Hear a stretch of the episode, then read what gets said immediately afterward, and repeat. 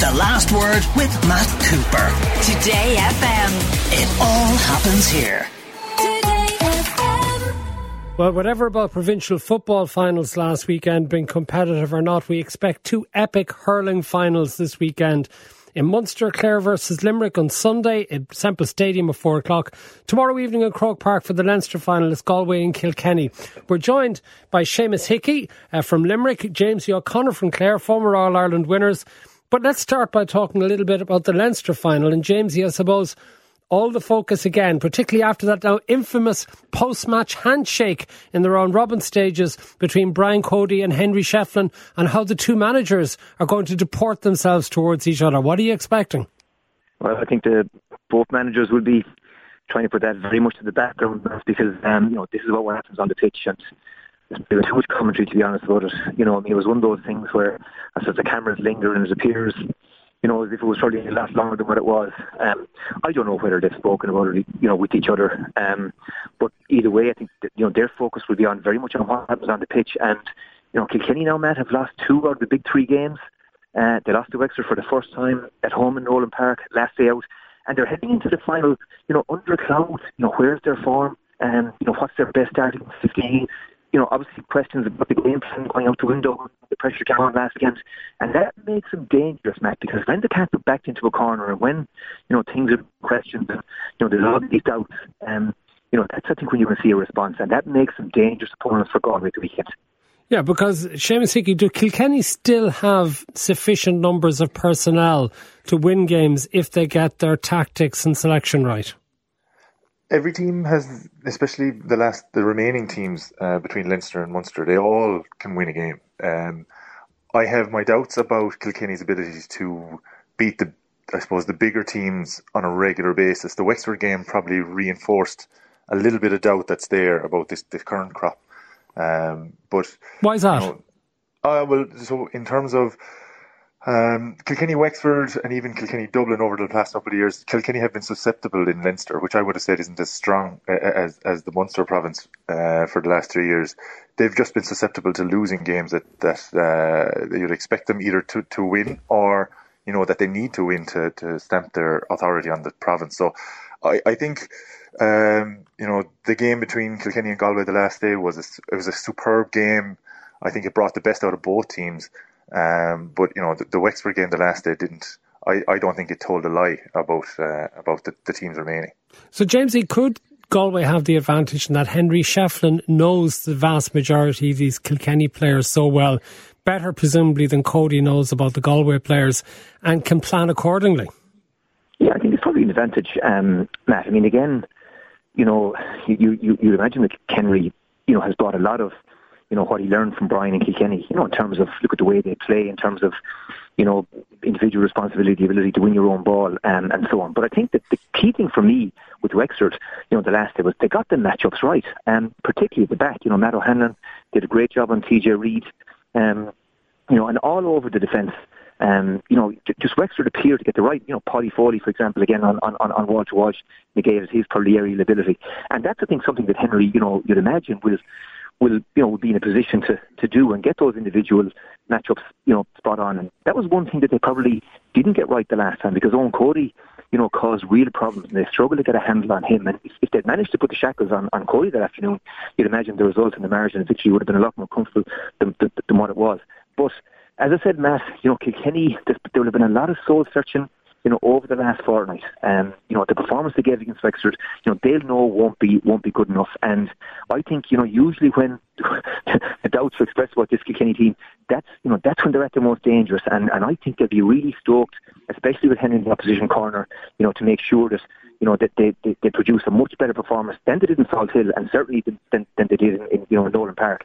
And sandwiched in between that, Matt. I mean, I thought they were excellent against Dublin. Now, clearly, you know, we saw Dublin, you know, from 10 up, you know, simply the forward to survive at this level. But there were so many positive things about that team performance that, you know, the, the Wexford display was a real, real step back and, and has to be concerning for Cody. You know what I mean? That key players suddenly appear to have no form at, at a crucial time of the season. I know Seamus and James there is downplaying the Cody versus Shefflin thing, but it must be a feature given that it's a master and apprentice type relationship. I mean, How sweet would it be for Shefflin in his first season in charge in Galway to beat Kilkenny twice in the championship and to take a Leinster championship off them? I, I'm as a player, as a former player, I never, I never really was fueled by any of these narratives that are that, that were around managers that were returning. So that even with um, the likes of John Allen against Cork, you know, it was when we were playing, it was never a motivation factor to to win one for the Gipper. It, it, it's it's rarely a it's it's rarely a motivating factor or a central motivating factor. You're doing it now, for yourself for and you're doing it for the team, is it? Well, well, like especially in his first year. So there is there. I'd be amazed if there's that deep connection, that personal connection between Henry and, and the guys above in, in Galway. They sure they have an absolute immense respect for him as a player, but like this is his first year as a manager. I'd be amazed if there's that ingrained, deep personal connection between player and manager that would require that. Uh, you know, for that to be a, a key motivating factor. It's to me, it's a it's a narrative and it's possibly a distraction that they're being told to avoid. avoid. And, and I think that's how it plays into the whole affair. Okay, let's move to the Munster final. Clare against Limerick on Sunday in Semple Stadium. And this promises to be an absolute cracker because, Jamesie, you must be delighted with the way Clare have gone so far this year. But can they, if they're up against a nearer to full strength Limerick team, continue the progress of the season? Yeah, big big test, Matt. Um, listen, it's been a, it's been a fantastic summer from a Clare perspective. Um, I suppose look at it, you know, ahead of the championship, I, I was worried that we, we might make it into the top three in Munster, given you know we were down. Aidan McCarthy, David Reidy wasn't going to play a part in the initial matches. Mark Rodgers was lost, and Shane Duggan looked like, or Shane, Shane O'Donnell looked like he might miss the championship through through the concussion issues, and Peter Duggan had you know, been injured in inopportune moments and, and missed league time. And I felt that two years away in Australia, he'd have to get some some some game time in, in the league.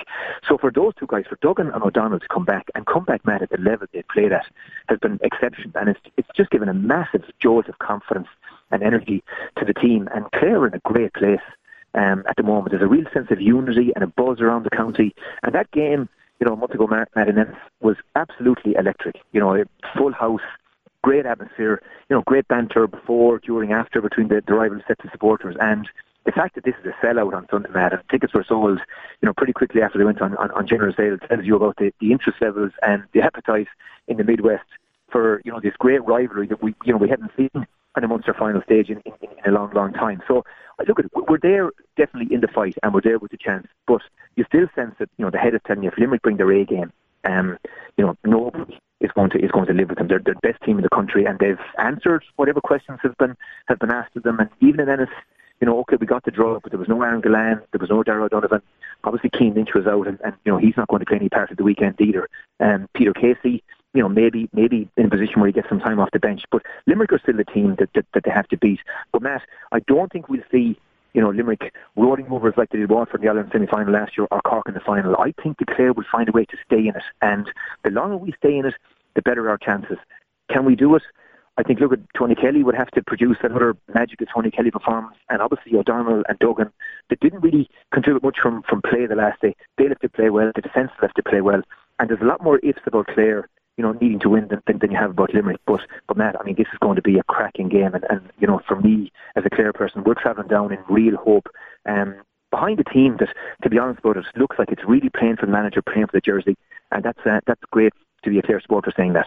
Okay, Seamus Hickey, your assessment of Clare, particularly Tony Kelly, because he has such been carrying the team almost for years, almost single handedly. Does he become more dangerous now that he has more players around him who were able to make more significant contributions? So for me, I've learned nothing new about Tony Kelly this year. For me, it's all about what Clare have been able to do around him. This Clare team is absolutely for real. I really, really enjoyed watching them from the start of the championship. Um, I felt before the Cusack Park game uh, in Ennis that it was going to be the game of the championship, and I wouldn't be surprised if these teams played three times this year in championship. I really wouldn't. So you're uh, expecting uh, the two of them to get to the All Ireland final? Well, to me, they're the two best teams in the country at the moment, um, and and form and results, I think, prove that out. Um, but for me, Clare, Peter Duggan, and exactly what James was saying, Shane O'Donnell, they're absolutely essential to what makes this Clare team tick.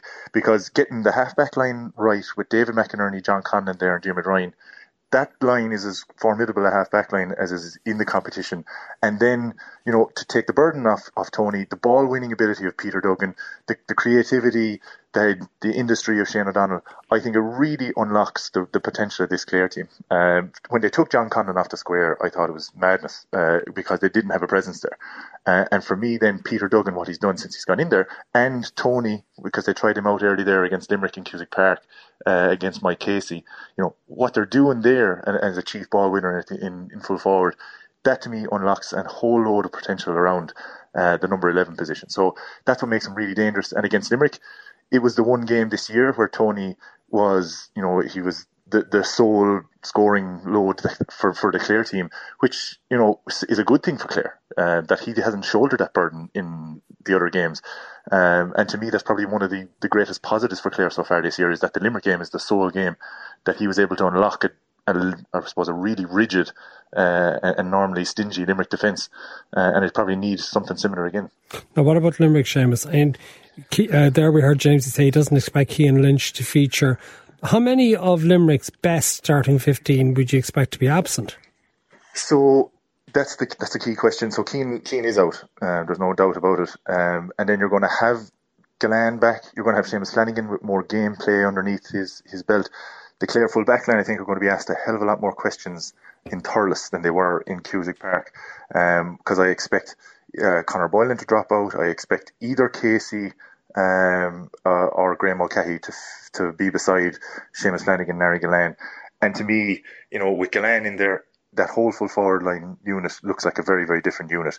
Um, the team named for the for the last game against Clare for Limerick is going to be the same. I, going to, I think you're going to see Kyle Hayes stay at eleven, and you're going to have either Seamus or Aaron stay number fourteen. And then if we can get Peter Casey in there, I think it'd be great. But he's had very little to no match practice outside of what they're doing in, in, in internally. So you know, you know, it's as close to a full team as they've had this year. Um, minus maybe a, a, Peter Casey that has had a number of games under his belt. So, how worrying would that be to you, Jamesie, that you're going back towards a full strength uh, Limerick team? Well, again, again, Matt. I mean, you know, we, we know the level that they that they play to. The question for Clare is, you know, can they can they get up to that level? But Clare match up physically with them, and in a way, Matt, you know, all these guys were in college together. They played Fitzgibbon together, um, and there's a healthy disrespect, I think, in that Clare dressing room, you know, for Limerick, um, and there won't be any backing down. And I suppose that's this team is playing maybe in the in the in the, in the manner of their manager too, you know, and, and he's you know he's got the defenders and the defence really playing as a unit, Matt, and, and, and attacking the ball, and that gives them a chance. But you know, getting the matchups right is is vitally important. And Gillane bothers me because you know Conor Cleary, you know, has been excellent full back, and I think Cleary, you know, will do, will do a job there. But I, I suspect Limerick might might try to start okay. Gillane in the corner, get Cleary away from the edge of the square, and he's the danger man. Stop him, Matt and we're, we're a good bit closer to, to having a, a really fighting chance. It promises to be a great game in Semple Stadium in Thurles on Sunday, Clare against Limerick. James O'Connor, Seamus Hickey, thank you both very much for being with us. The last word with Matt Cooper. Today FM. It all happens here.